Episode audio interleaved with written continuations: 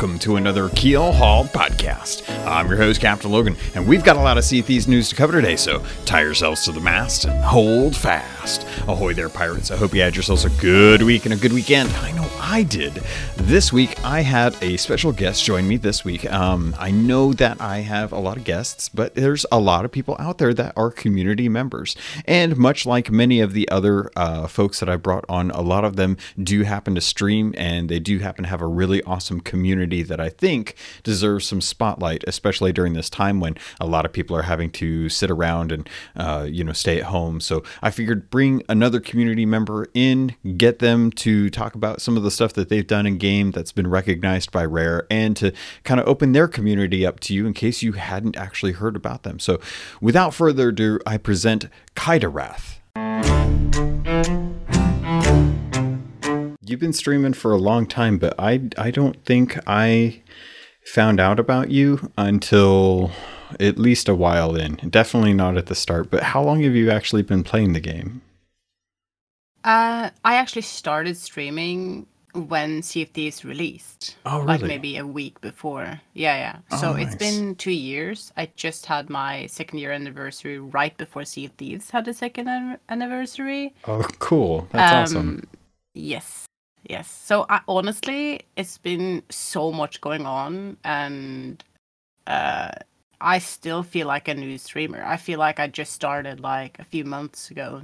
It's just been so much. Yeah. But it's fun though. So much fun. Yeah, and you've got a real awesome community too, and you're in with a bunch of different streamers who are just so, they're such good people. I really love like you and Foxdie and Ron and I can't even think of Omnomcake and just all the folks that I've seen you stream with and stuff. So, but you generally have a pretty set crew when you are streaming, right? It's up and down because it really depends what other people are doing as well, because everybody have their plans. Mm-hmm. But I think it's really important to also focus on, it's so many people that do want to play, especially now these days, so much have happened. And then there are a lot of requests of people wanting to join the crew. So I think it's really important to like have set people that you usually crew with, because that kind of put you down to earth and you can relax a little bit. Yeah. But I think it's very important not to be stuck with one crew, because it's so often if they're busy or you got something else to do, and you're just gonna have to wait for them to get online and then or sail around until they get online. Mm-hmm. So I think it's really important to have like a lot of people to sail with now and then, or ask if people wanna play with you, so you can always have like some people to sail with, and it also helps interacting and finding new crew members to sail with. So it's a bit up and down, but having like some main people to sail with, I think that's really healthy to like have calmer days and not stress yourself out, I guess. Yeah, because I have burnt myself on that sometimes. So I want to ask a little bit about that too, because you've been streaming for 2 years, and I'm sure you probably have played other games, but most of the time when I see you streaming, you're always streaming Sea of Thieves. So how do you kind of deal with playing a game full time and not getting completely burnt out on it? I actually have had loads of questions about that. It's just, I actually, before I started streaming, I was so into Guild Wars 2 and Destiny 2. That was like, I was really addicted to those games. But then I burnt out on it. Yeah. Because they were lacking content, lacking things to do. So I couldn't play it anymore. And then, so that was the Leviathan raid in Destiny 2. Mm-hmm. That's when I stopped, when the second raid came out. So that's like couple of years before Sea of Thieves came out, and I struggled finding a game to get into. Like, you know, when you're addicted to a game, you can just get up, you want to play and just play all day. I miss that feeling. Yeah. For a long time I searched for a game. Then Sea of Thieves, I hear about Sea of Thieves right before their release, and some friends of me tell, hey, maybe you're interested in this game. And it honestly, the trailer and stuff didn't appeal to me that much. It was I guess it was the characters. Mm-hmm. I don't know.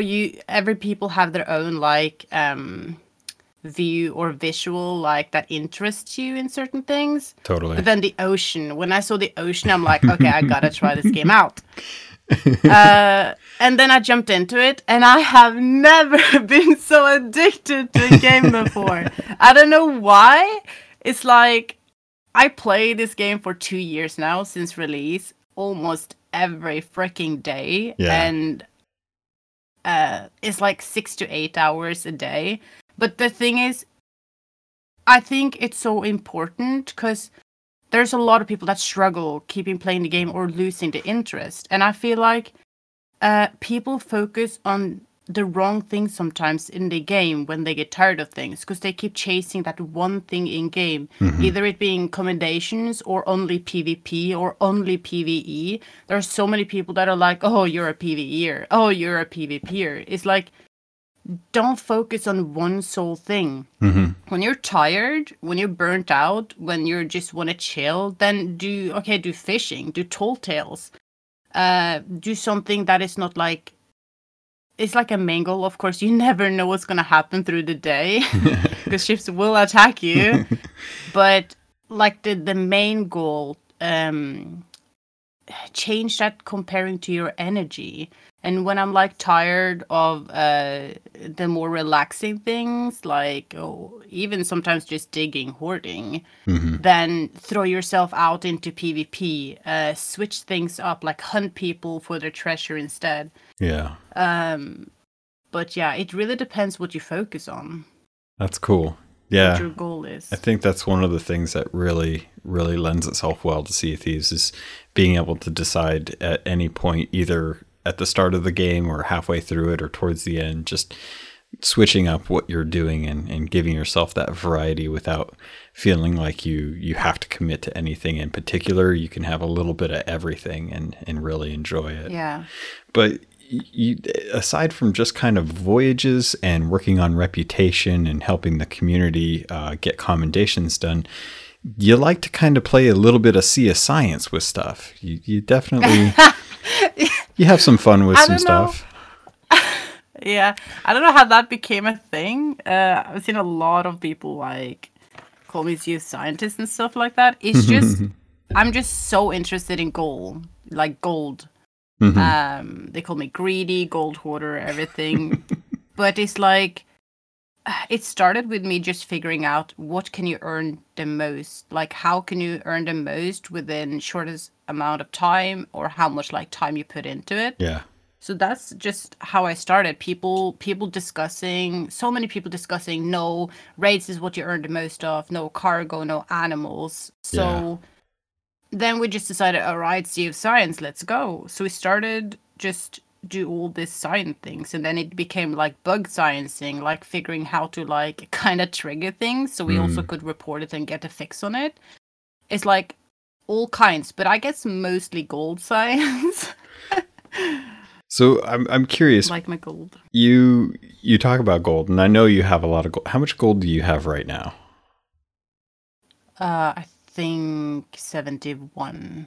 71 million gold, which is let's see. I think there was a time where you had actually done a stream where you hadn't actually purchased anything and you wanted to hit, I think it was 25 million, and you wanted to buy all the cosmetics in the game. And if I recall, it took around 2-3 hours to buy everything, just the process.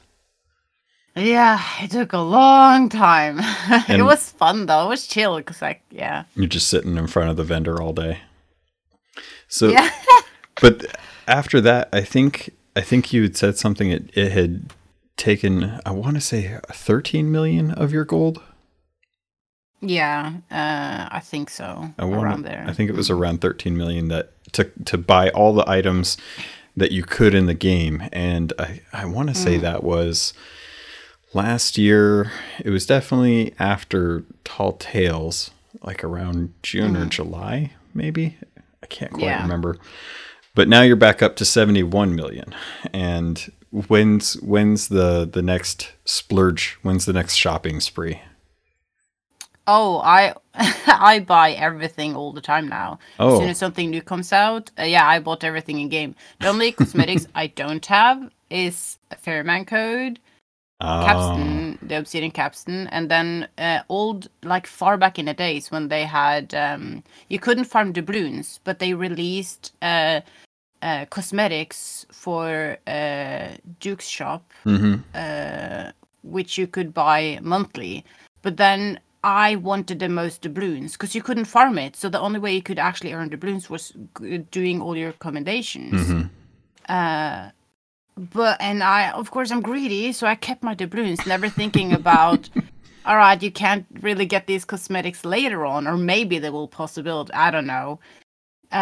So I do regret that part now because it took me a year to farm.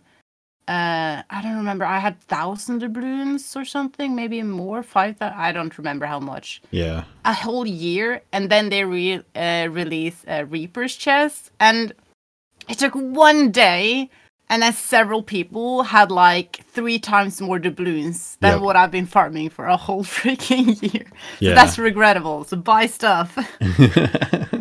So I wanted to kind of bring you on for Sea of Thieves, but to dive a little bit more into personal you. You've obviously you've got a really awesome accent, so I wanted to dive a little bit into where you're from and like how you grew up with gaming. So how did Kaida get into gaming? How did Kaida grow up, and what was it like where you're living?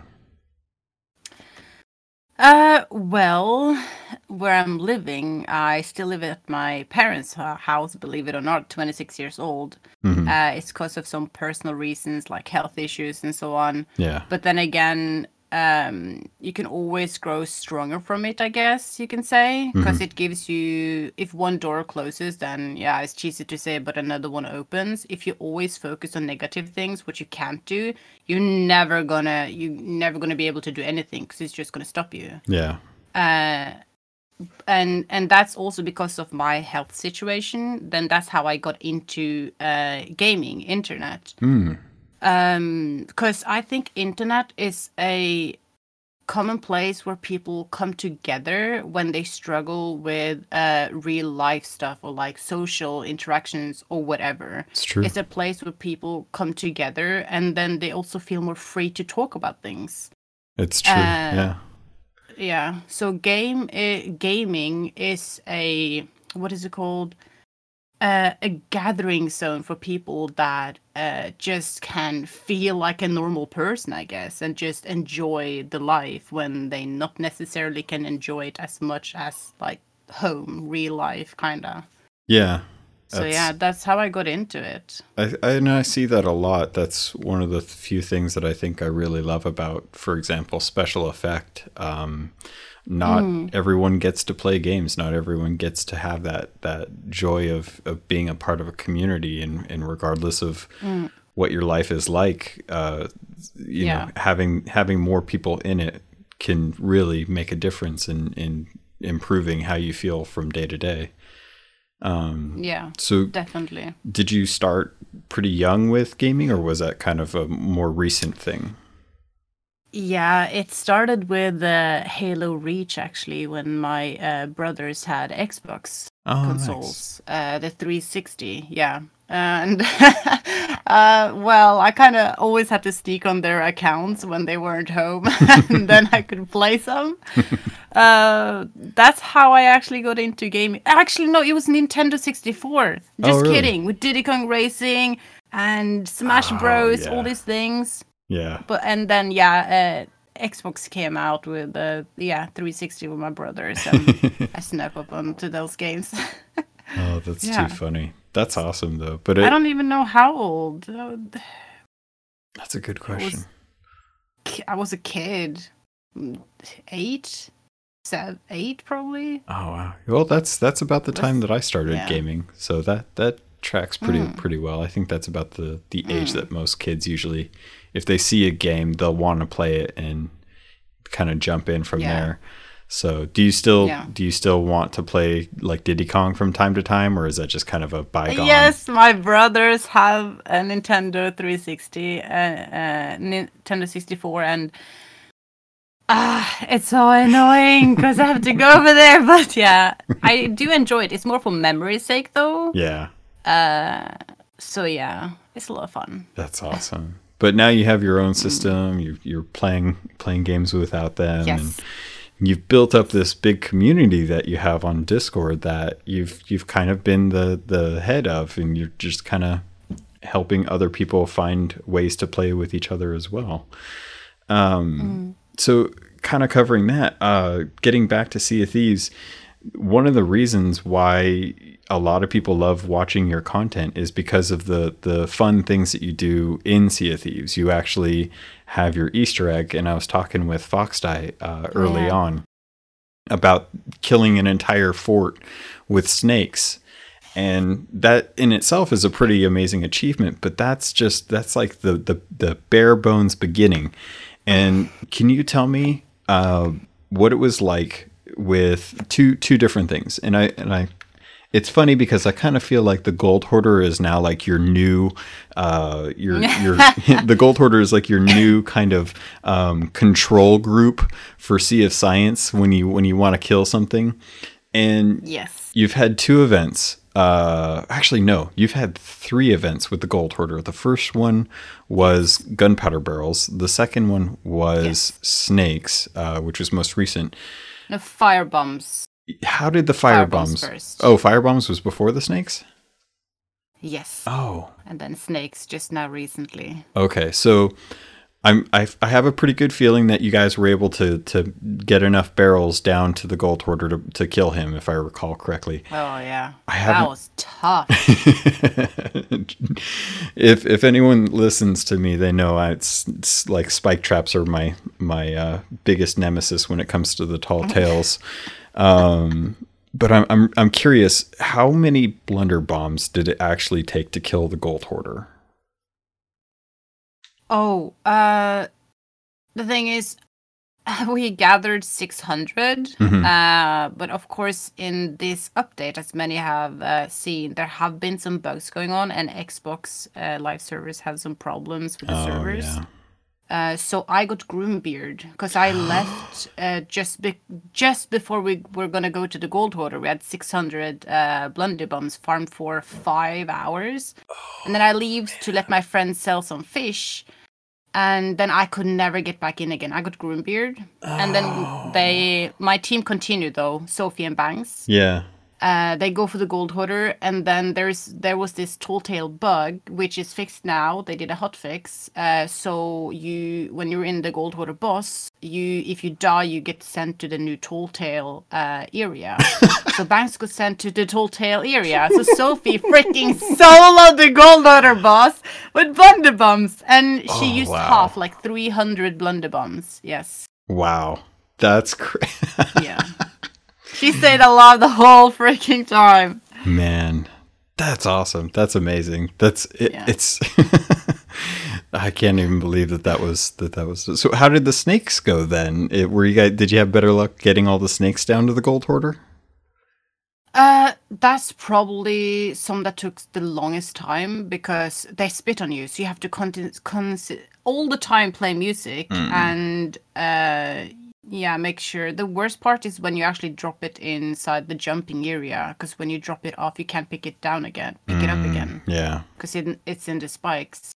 And it's just a lot of time consuming. So if you don't have the time for it, you have to like expect several more hours than you're actually expecting. Yeah.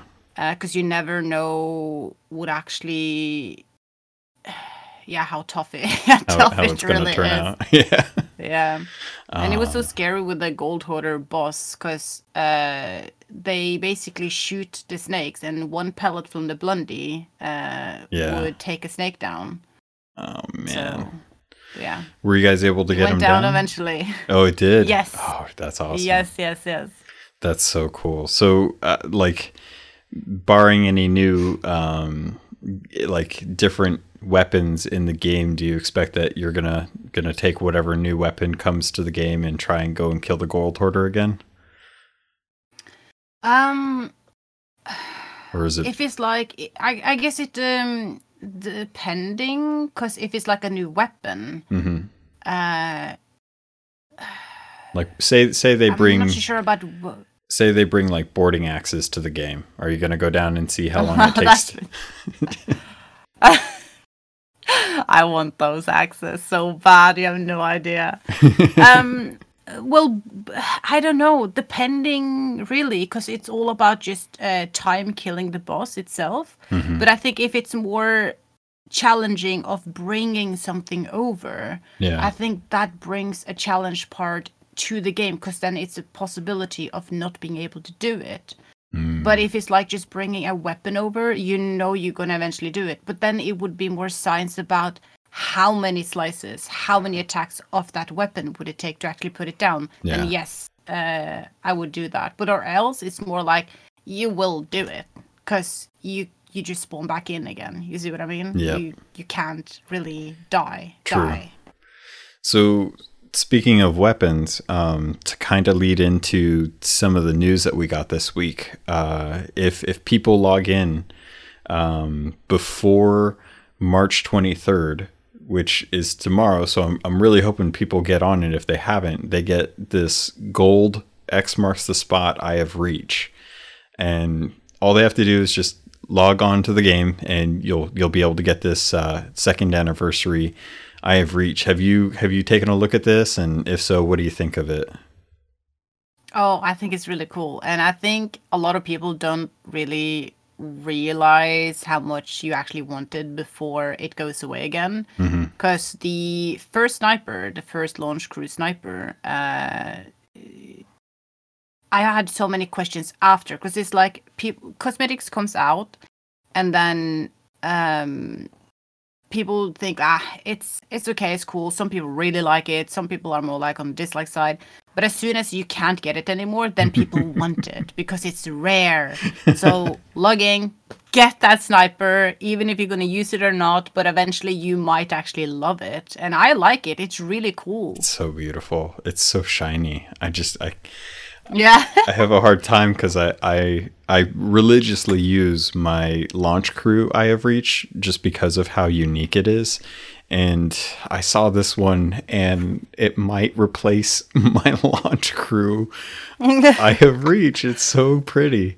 So how do you feel combat wise about the actual scope? Because I know, I'm pretty sure I remember seeing you using the Cursed Heart. No, what is it? the red one? The Reapers.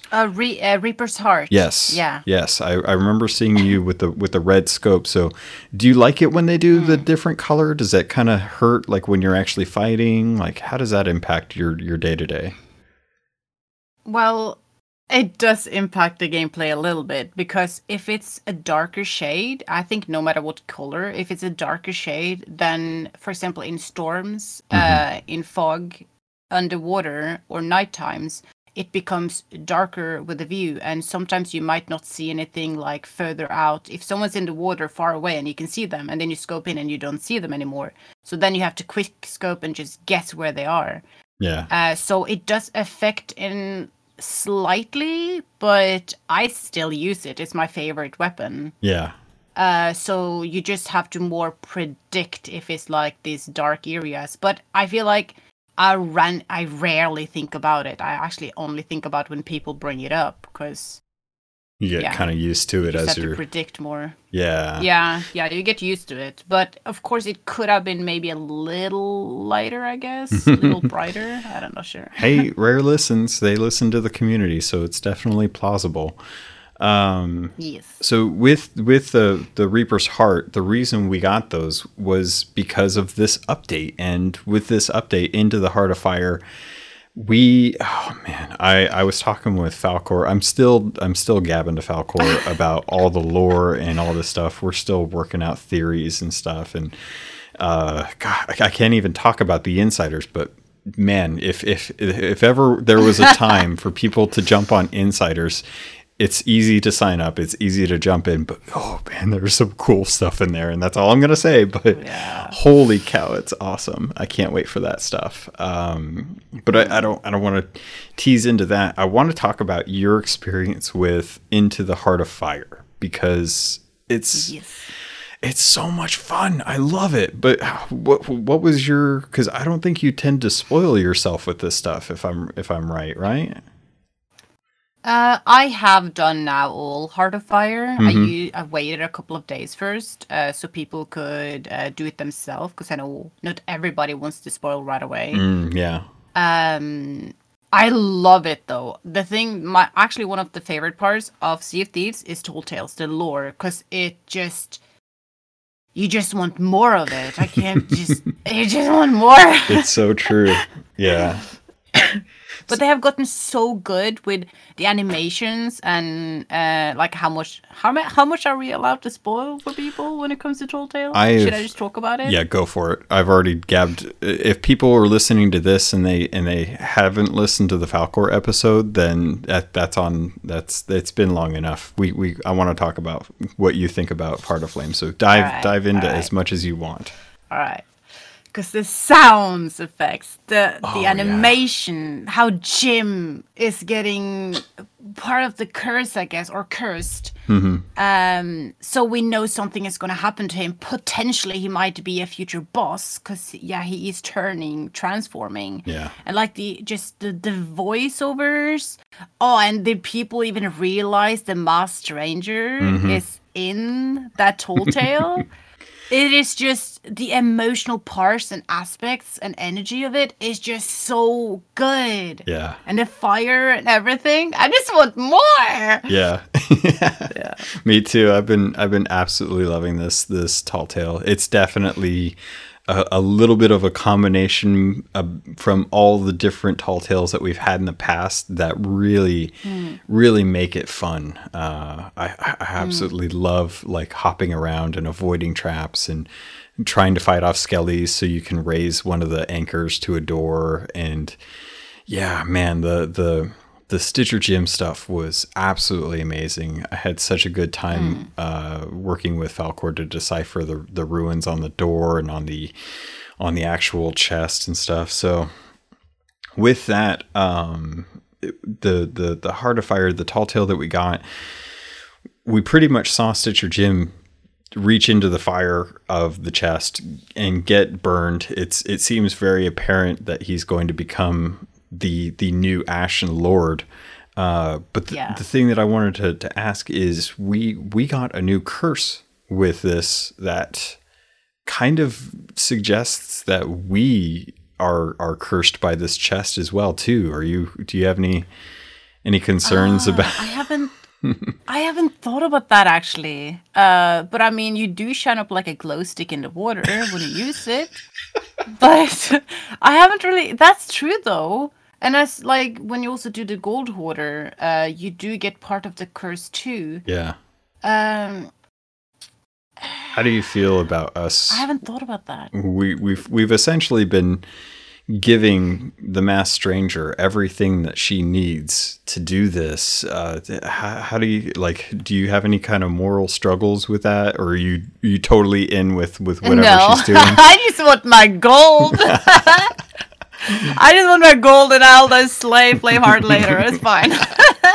You're not worried. You're like, I'm the best pirate. I'm not even worried about this. I just want the money, the moolah. Definitely not the best pirate, but I am just diving in for that gold. That's yes. That's too funny. Are you pretty happy with? Have you got to mess around with like the Thieves' Haven, Athena stuff yet? Like, how do you feel about that?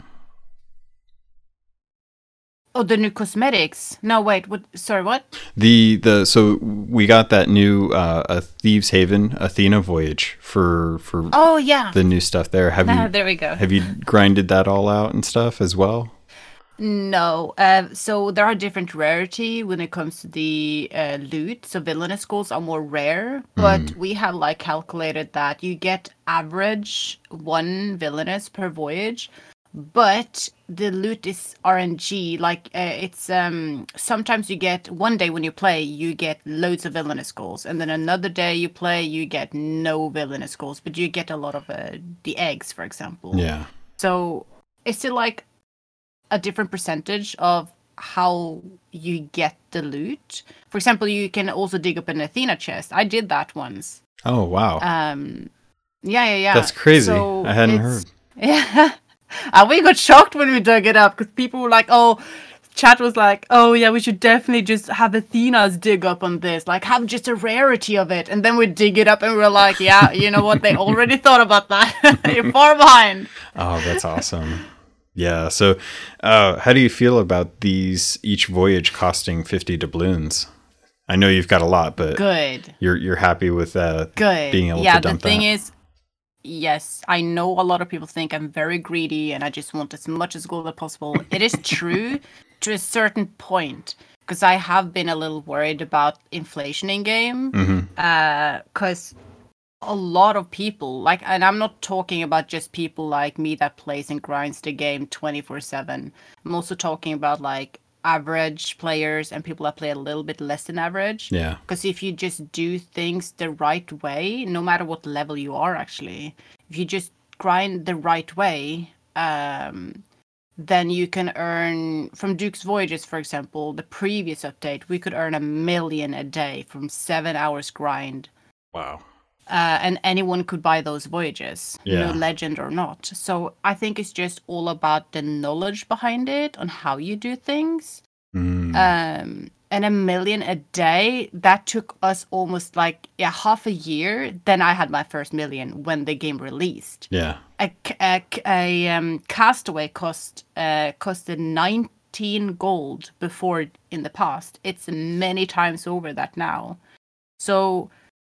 And the easier access you have on loot and gold and how much it's getting buffed right now and how everything is free from Duke. Yeah.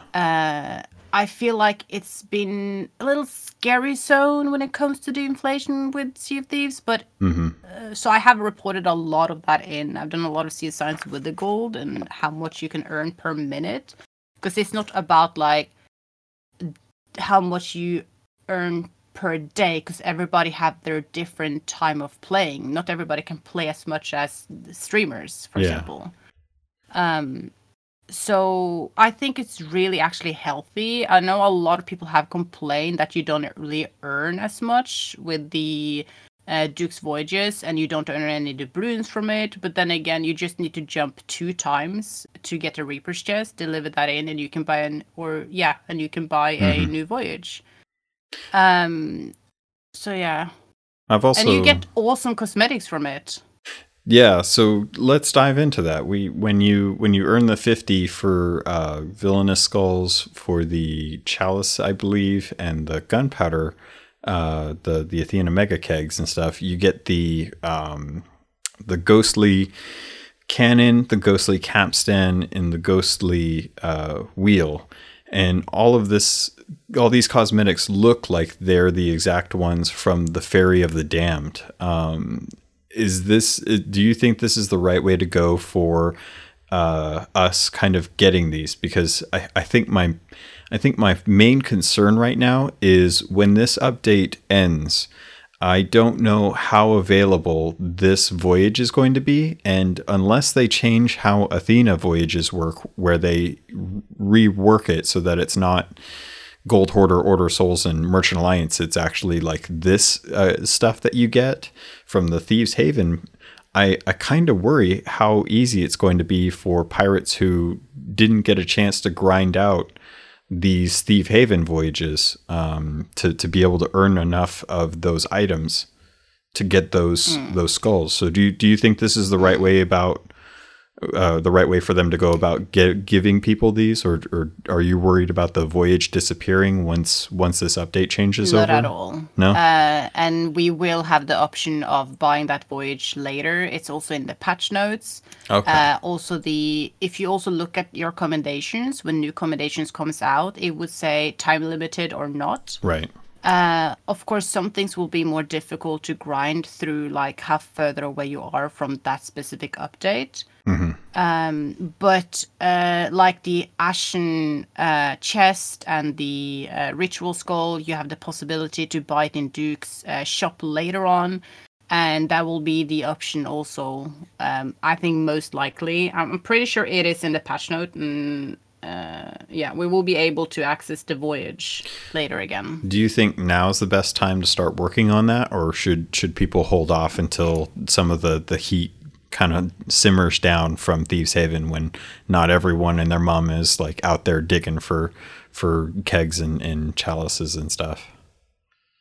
I would say as soon as an update comes out, dive in for it. In the end of the month, the 2 weeks in the end of the month before a new update comes out, it's always when things calms down a little bit. Mm-hmm. But there are so many people that goes for the tall tale, grinding out the tall tale. So it's actually not as heated with this update around Thieves' Haven at the moment. Some ships comes in now and then, but it's more... it's not that...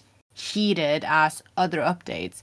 But I would just say as soon as an update comes out and you have the access for the Voyages, go in for it. Just dive in for it, because that's how you can earn a lot of it. Even if it's a lot of combat, you still earn a lot more than... I don't know if they're going to make the Voyage more expensive after this update. Yeah. Or how that's going to work. But it's always the big focus on the update, on the cosmetics, on the items at the first month, because that's when everything is hyped up. Yeah. I would guess we have a special price now because it's a focus right now. So I have no idea if they're going to buff the doubloons on it later. So I would just dive into it. And kind of speaking about jumping in on things when it's new and it's hot, we also got a new weekly update. We had the Hunter's Call that went on for a couple weeks, where people could go and fish up the ruby splash tails and the trophy fish to get the different commendations and the doubloons and stuff for that. But right now we actually have, and I'm looking at the clock at the time of us recording, we've got 4 days, 14 hours, 10 minutes, and 50 seconds before this update ends. And it's the anniversary to the Hungering Deep. So between, let's see, March 19th and March 26th, they will have a different event that happens every 24 hours, it looks like. And if you do this, not only will you get credit for doing it, and it's easy stuff right now. The first day, all you had to do was go out to Reaper's Hideout and read a journal. The second day was deliver a piece of shark meat. The third day, today, was just kill a shark with a barrel, and tomorrow it's going to be defeating a megalodon. So how do you feel about these weekly events? Are you happy that they're coming in? Do you think they need to be pushing these to into the actual game, or is the website enough? It would be really nice to actually have it in the game, because not everybody think about what's going on the website. Mm-hmm. But also it's going to also attract more people to actually check out the website. So I guess it's a little bit marketing behind it too. Mm-hmm. But I am the kind of person that I love everything that goes on in game, and less wanting to go out of the game to figure out things. Mm-hmm. But then again, for the daily stuff and weekly stuff, I think it's really needed, especially for the gap of the 2 last weeks of every monthly update, when things dies out a little bit. Of course, it's still a lot of people playing more than ever. Yeah. But you can feel the difference of the hype the 2 first weeks, especially the first week, and then it goes a little bit down the 2 last weeks. Yeah. So I think it's really needed to keep some actions going on and keep the players busy, have more things to do, reasons to jump back in, because not everybody have long-term goals. Mm-hmm. Especially for those who play a couple of hours a day and so on. Do you prefer a week or 2 weeks for the weekly events? I think week is good. Yeah. And then because they have daily things within the week. Mm-hmm. So I think that's fine. And I also like it when cosmetics are rare for certain people. Like, you have a time limited and you gotta go for it, and then you can have something special to be excited about that some other people don't have. So yeah. And speaking of special, the reward for completing this week's Hungering Deep anniversary is not only 1,500 gold for the people that may already have the cosmetic when it first came out a couple of years ago, but the drum, the Hungering Deep drum, is actually being made available to anyone who kills 3 megalodons during the course of this weekly update. How do you feel about this previously exclusive cosmetic being reissued to pirates who may have missed out on it? Oof, this is a heated topic. Some people really dislike it because they want the special thing and they were part of something that was really special in the part. Yep. And then but honestly, yes, it's really rare.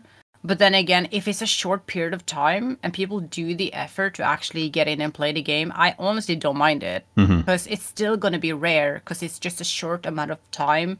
That's what I mean by having a short amount of time. So some people get it. It's still special.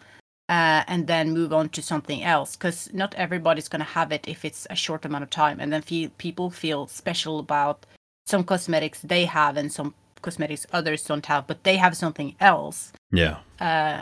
So yeah, it needs to be special. It needs to be rare. It needs to be maybe tough to get. And then people feel better about it. It's more exciting to have it. Do you think that Rare should have recolored this drum to differentiate it between the original one and this one? No. I'm honestly not the biggest fan of recoloring things. But I know there's a lot of different opinions on this. Because people that actually did the effort and so on, when the event was actually out, they wanted to be like solid special for them, and I get that. But no, I actually don't have such a big opinion on that part. No.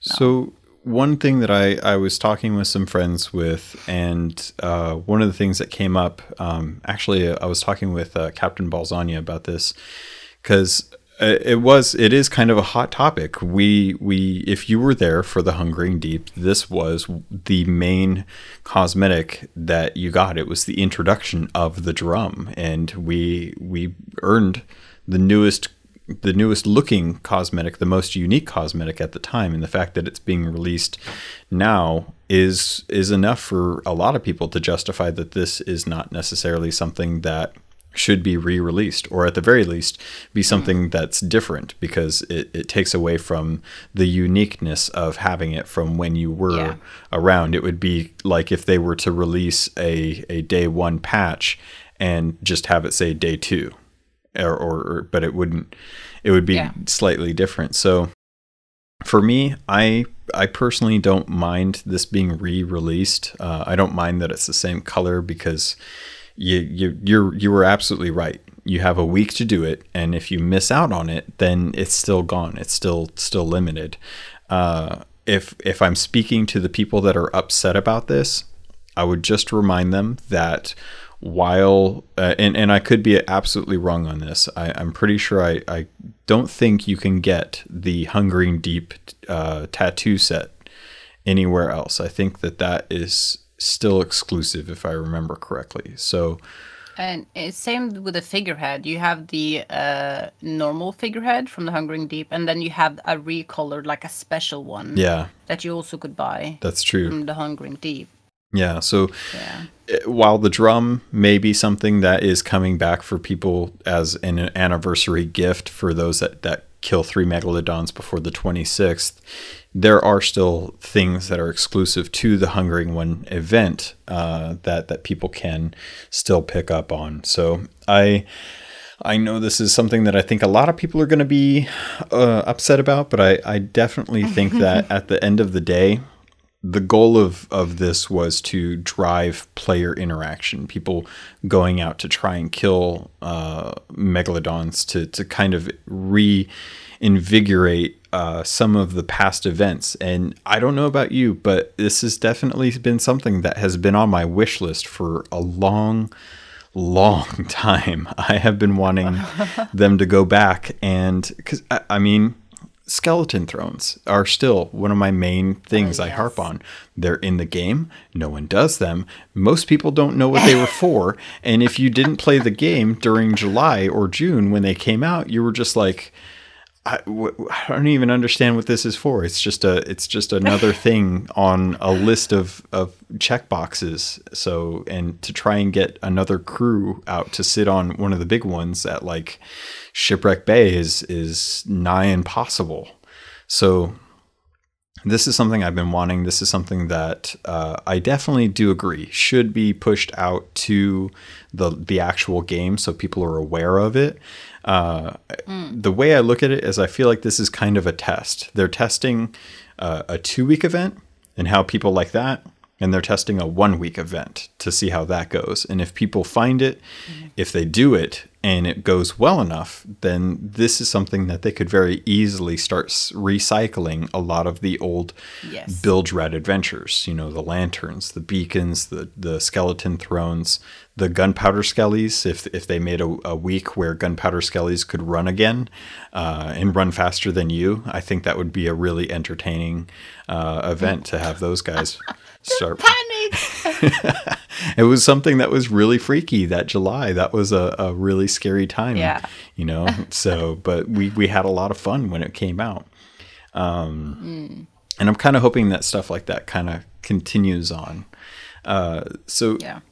With Sea of Thieves 2-year anniversary, overall, like we aren't getting a big update like we did last year when we had the whole Tall Tale system and the arena and the harpoons and eventually the pets and stuff. So how do you feel about this year where a lot of the content that we've gotten is kind of been stuff that they've slowly been feeding to us over the last 6 to 8 months? Well, without spoiling or breaking NDA, right? And Joe have said in one of his weekly stream updates before that what is in game right now is nothing compared to the future. So there's, for example, now we have a huge overhaul, a remake or whatever is happening with the sword and weapons, right? Yeah, they have said that, they announced it, and I feel like it's just so many things and changes that are going to happen. So I feel like it's just one thing is to adapt, but then it's another thing to put down the work, get on Insider, report things in. If it's anything you disagree with, because there's so many that are talking, 99% are talking about all the issues and things that are going on and want to fix. Get in Insider, report it in, and you might get that fixed on. But there are, like, content-wise, it's just, I'm so excited for the future, and that's also why I'm just, like, still so addicted to the game. But yeah, it's just, I just enjoy so many parts of the game, and I just want more, and that's... Yeah.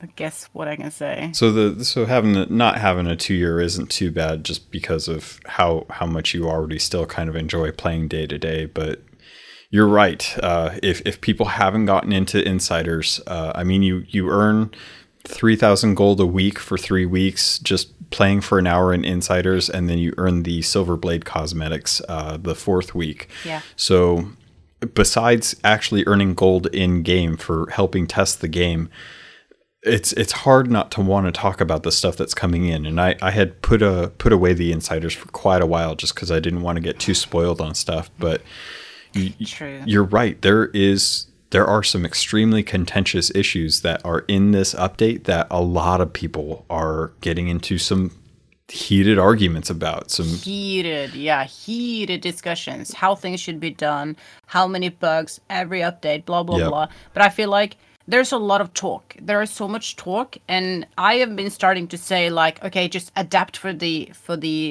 moment. But then that gets criticized as well, because people like, oh, people saying they're adapting, you should adapt, and then they get like really annoyed on that part. Yeah. But then again, how much work, how much reporting, how much do you actually do yourself to try to fix it? Yep. Like, you can help Rare actually having some light on the situation. And then people who do report, I've had a lot of people coming to me, yeah, well, they don't read the reports. How do you know if they read it or not? Because there's a lot of things that have been just also in game that have been reported in by a few people, and it's been fixed. It's just some issues also takes time, because you like, I don't know much about technology and stuff.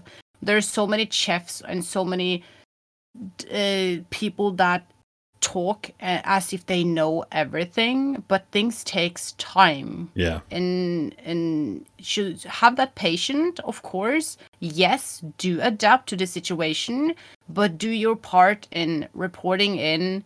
If you really have an issue with it, light it up. Like, not just talk about it, but also report about it, so it might get a chance to actually get fixed. It's true, and you're 100% right, and that should go across the board, even if it's not something that's in insiders. If there's something that is in the game that you are unhappy about, the regular forums, not just the insiders, are a place that are reviewed regularly. And I know personally, because I've spoken to the staff, that those things are constantly read on, constantly checked in on. I know I was, hopefully he doesn't mind this, but I was talking to Mike the other day, Mike Chapman, and he was telling me that he was actually staying up much later recently to try and keep up on the forums, to make sure that replies were being sent out, so that people were getting good information about a lot of the stuff that's intended to come out in the coming future. But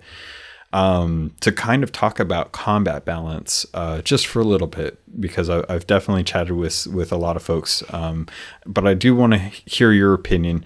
How do you feel about combat in its current state, and what do you typically use when you are fighting other people? I love sword. I really love sword combat, but that is broken in many parts. Also, I feel like it's getting to the point where it's getting so nerfed that you can't really have a wide combat selection, or a way, like, tactical plan, or how do I call it? How much you can do with a sword. Can't find the word right now. How much you can grow skilled based with a sword, because they cripple a lot of parts where you can actually get better at things. Yeah.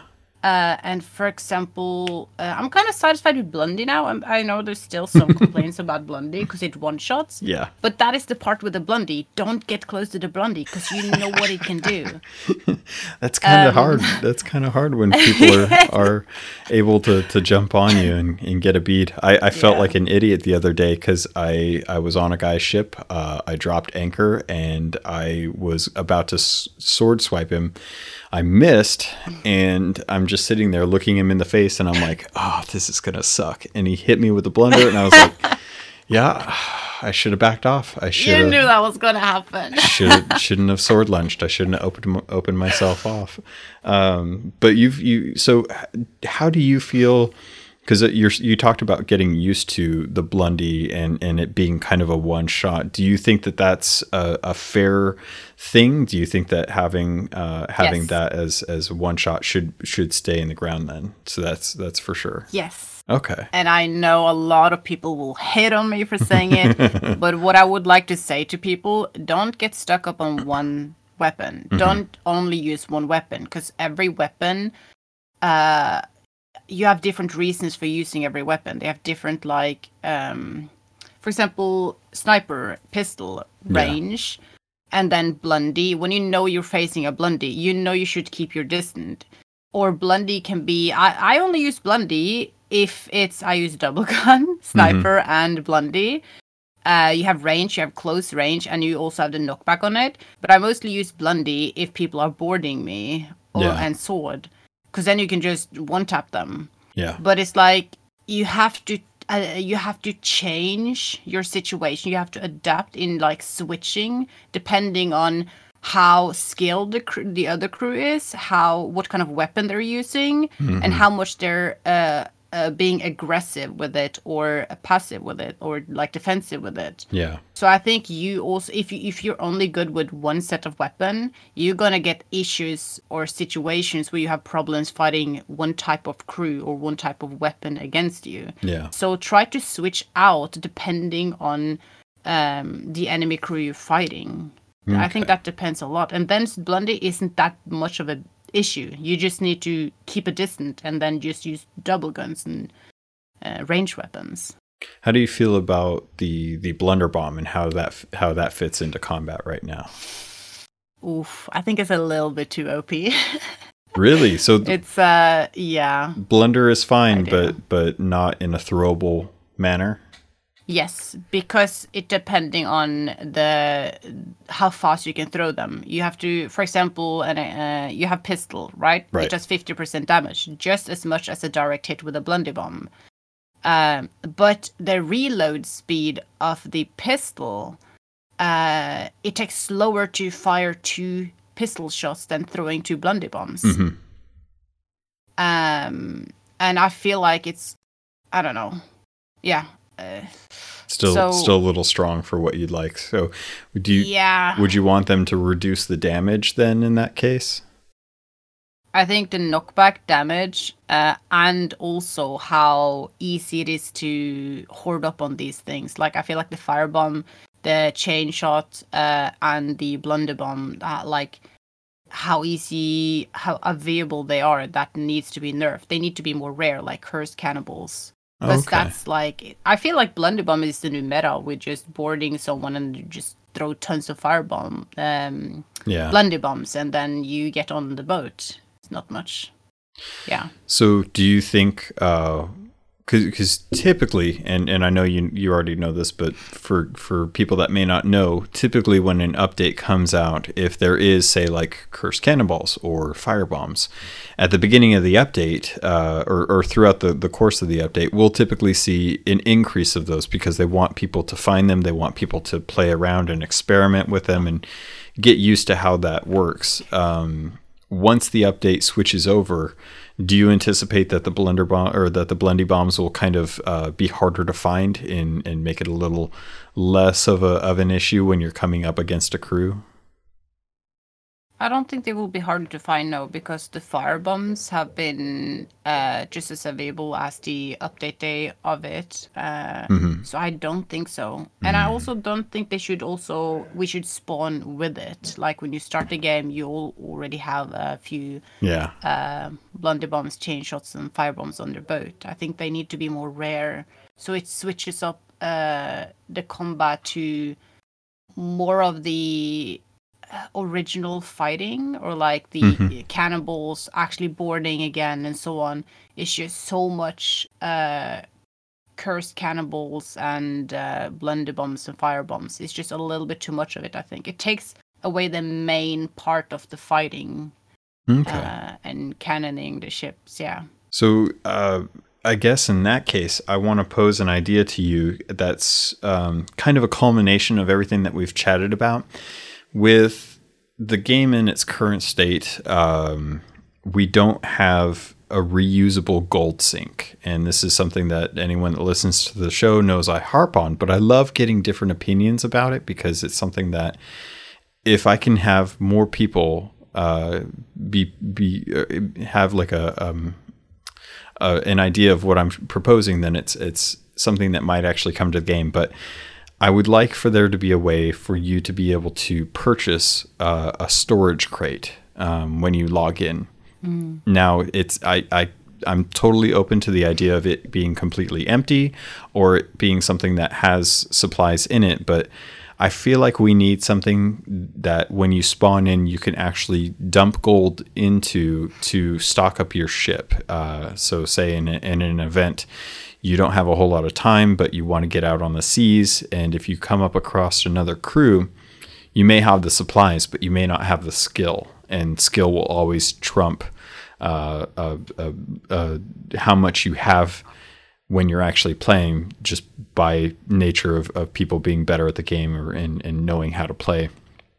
Do you think having something like that in the game would be a good way for us to have like a gold sink to try and keep inflation rates down for cosmetics and for items and stuff? I don't think it would honestly make a difference in that way, because sorceries are very common to come across. Mm-hmm. But then again, I think it would be more leaning towards the pay-to-win part, because it's so often when, if, for example, if you sink, right? Yeah. If you have fought and you sunk, you have a disadvantage of getting back into the fight. So having like stacking up on some supplies quickly before you get into combat again to mm-hmm. face the crew you already have, I guess, a slight disadvantage to, because you already sunk, then yes, I can see a reason for it. But then again, stacking up on supplies, it's like you pay a little bit to have like an extra advantage. That's, I would say, so that's, to have like a little extra. So to kind of counter that point, a lot of the times, if you do sink, you generally don't spawn at an outpost. You generally spawn at a random island where you could actually find, say, like a rowboat or a storage crate that might have some supplies.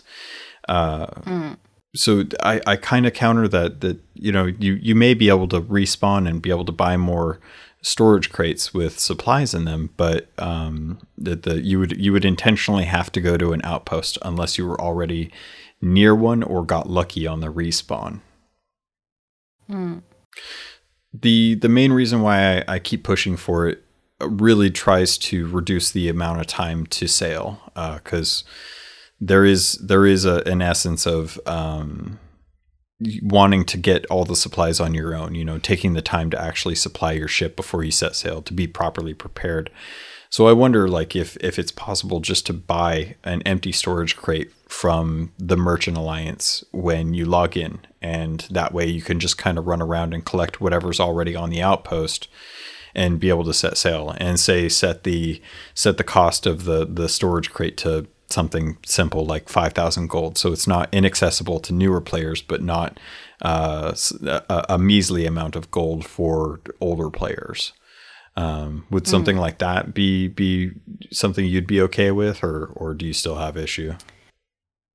I think there's so many parts to think about when it comes to it, because it takes a lot of because sailing is a big part of the game. I know this would be really helpful though for people who don't have the amount of time to play the game as many of us or some of us other have. Mm-hmm. So I could definitely see the reasons for those who struggle finding time to play the game. Yeah, because they're busy with real life stuff. But then again, a lot of the sailing, a lot of the farming up, spending a lot of time in the game. Mm-hmm. I think that when they actually spend a lot of time in the game and then they farm up on these things, they should have that little advantage. Especially, like, I feel like when my situation though, I usually hoard up on a lot of loot, right? Yeah. A lot of loot on a boat. So the longer we are in the server, the more kind of secure or safe we are, because we have stacked up on a lot of supplies mm-hmm. throughout the day. So then having another ship encounter us, we know we're kind of okay, we're loaded, we're good to defend our ground, because we do have played for a while. So if people would have free access to certain things or easier farm ups, they would get on that quick stage just where we are at, because even if they played less in the game. So, and that's from my point of view though, right, being a long time in the server. So I can, and a lot of the sailing part, actually finding things, like encountering things, I think that's also a huge part of like enjoying the game. Mm-hmm. But for quick sessions, yes, I can see reasons for it, definitely. Because a lot of the getting supplies, it does take time. It takes a lot of, it doesn't take a lot of times when you go to some outpost and seapost, But then again, I do play many hours of the game, so I don't see it as a big issue. Right. But I can definitely see it as a problem or something that is needed or wanted for people that play the game less or a few hours a day. So kind of yes, kind of no in that aspect. Yeah, I feel like I need to try it out, see it, play with it to actually like have a proper... opinion on it, kind of. Yeah, well, that's really fair. I mean, that's what I think a lot of us want is, if anything, just an opportunity to try different stuff out. Kaida, thank you so much for joining me on this. I really appreciate it. I do have like just two quick questions I want to ask. What is your favorite island, and why is it not Crooked Masts? Well, why would you say why is it not Crooked Mast? I just assume everyone else loves it because I absolutely hate it. So I imagine if anyone has to love an island, it's going to be exactly the one that I hate. So, but I love Crooked Mast. Yeah, exactly. That's just because of the quick access to animals you get. That's the only thing. Yeah, because you can farm up on a lot of animals. Bloody snakes. A lot of food that way. Stupid snakes everywhere. Snakes. Hate them. But my favorite island, as in like visual, like how pretty it is or something. I don't think I have one. I just have blacklisted islands, I think. Okay, what's a blacklisted island? All right, it is Old Faithful, Plunder Valley. Why? And yeah, I hate them. It's just the terrain, like the parts where you dig and so on. It's so similar to many other places, so you get confused. That's why you spend more time there. You spend more time. That's why you just want to cancel the voyage, move the frick on with your life. No. Yes. You have to adapt. You have to spend more time there. No. I can only adapt so much. All right. And then I feel like I already know the answer to this, but I'm going to ask it anyway. What's your favorite trading company? None of them. None of them? You don't like any of the trading? No, because I never use them. Well, true, but you could still have a favorite if you don't use them. All right, I'm going to say fishing to piss off a lot of people.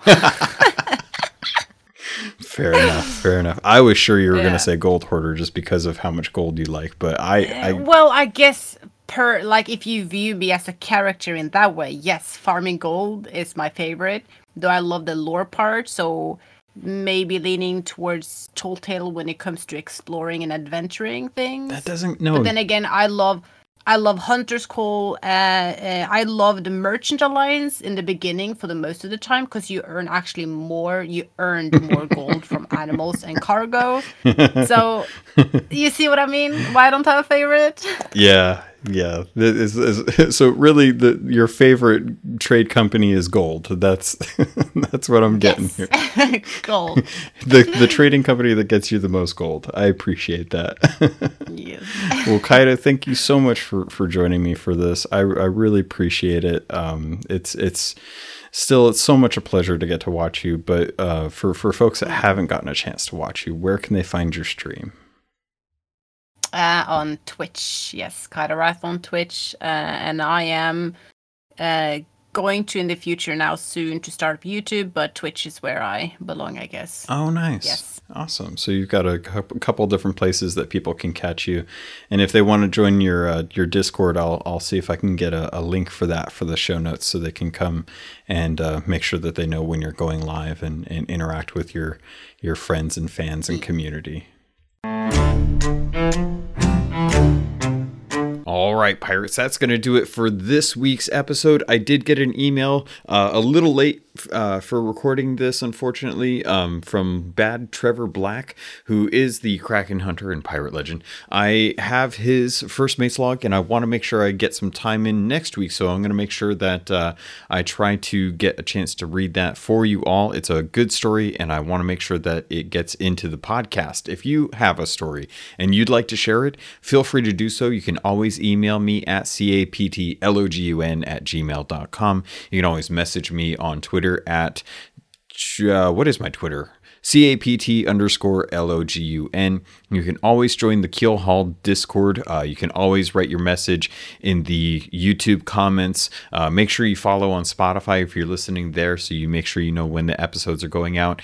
And there's always the reviews. You can always leave a review on respective services if they offer that, just to give people an idea of what I do, what I've been trying to do to make sure that you guys are not only informed, but opinions from the community as well, because it's more than just my thoughts and theories on what's coming along. I want to make sure that I'm getting more of the community involved so that they have an outlet. If maybe they aren't, maybe they are listening to someone else and they want to share their stories about it, and this is a good medium for that. So, pirates, I've got a couple interviews that are coming up in the next few weeks. A couple people that I'm really excited to get on the show if everything works out. One of them being another community member, and then one of them being another Rare employee. So as long as things go smoothly, we should have some fun. Again, pirates, thank you so much for listening. I hope you enjoyed this episode as much as I had a good time speaking with Kaida. I'll have links to her content as well as her community in the show notes if you want to join in and spend some time with her there. And I think that's going to do it, pirates. Thank you. I love you. And I look forward to sailing with you on the Sea of Thieves.